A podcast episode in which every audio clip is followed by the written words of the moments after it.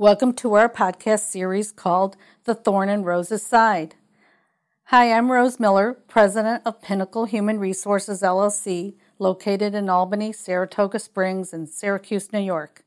I've been an HR professional for many years, and my team and I help companies with their human resources initiatives. We know people are a company's most important asset, yet they can be the biggest pain in their assets.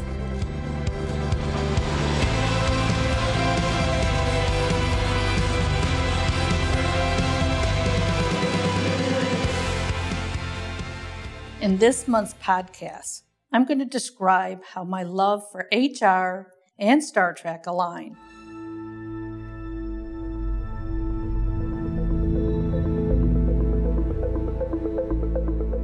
Last month, actor William Shatner was once again the guest speaker at the Star Trek Museum in Ticonderoga, New York. One of my consultants and I are Trekkies. This is the term of devoted fans who attend various conventions and, when together, can speak endlessly on the deep meanings behind the TV show's brilliant writing. While watching old episodes, I can't help but ask who's handling HR on the ship? From an HR perspective, each episode is dealing with substantial human resources challenges in what is literally quite an alien environment. Add the fact that for a majority of the time, the ship and its crew are being exposed to horrendous mortal danger, and you quickly realize that keeping the crew happy is going to require some impressive HR skills.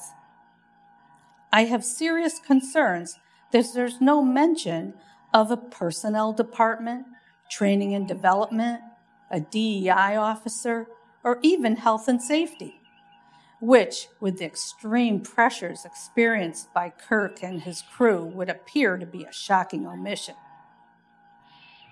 The closest the series came to HR was in the Next Generation series with Counselor Troi and the Whoopi Goldberg character Guinan, the bartender on 10 Forward.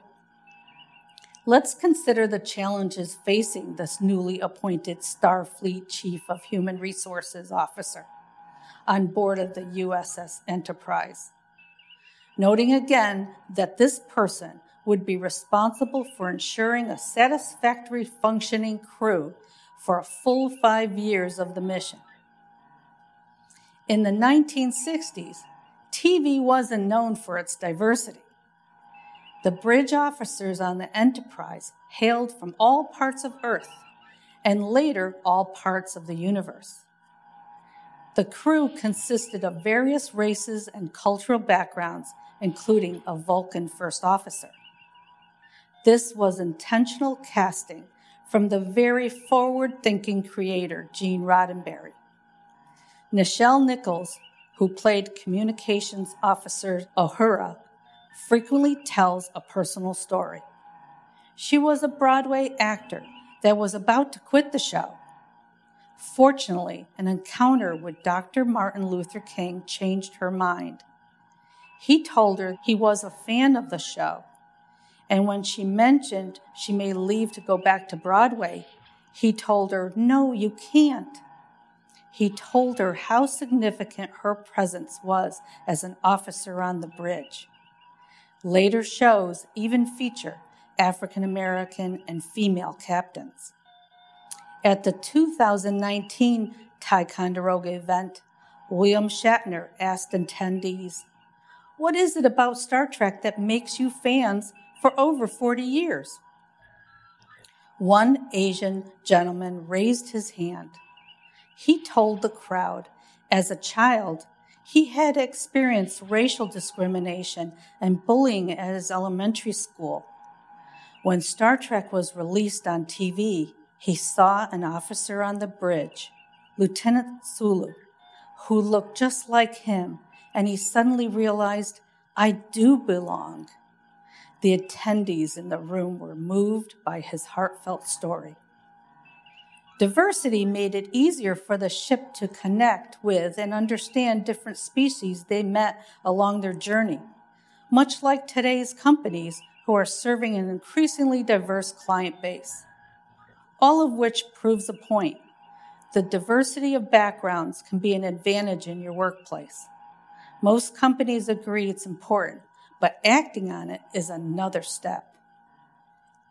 As of the year 2366, no less than 13 species were employed as part of the ship's complement, including a Vulcan, a Betazoid, Klingon, and of course humans. Other species include an android known as Data. Given this diverse crew complement, it would be vital that HR ensure tolerance and understanding in everyday practice. For example, Vulcans embrace pure logic. Spock generally displayed all the characteristics of someone whose thought processes are dominated by left brain thinking. He used logic, not an intuitive driven character. HR must ensure training enables much more spontaneous and mercurial members to value the difference rather than condemn it.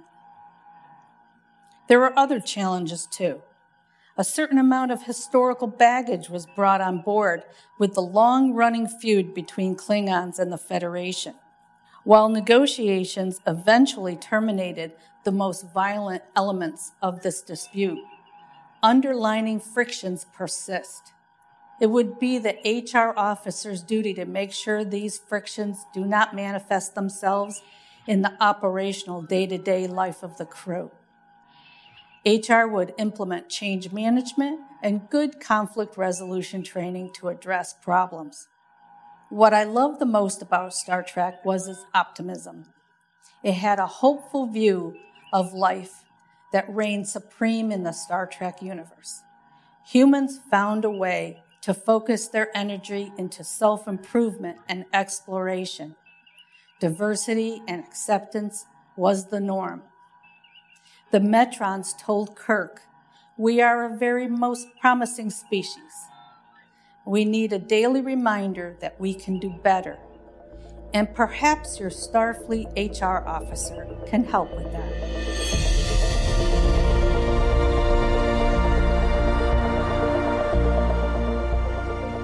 Do you need help with your human resources?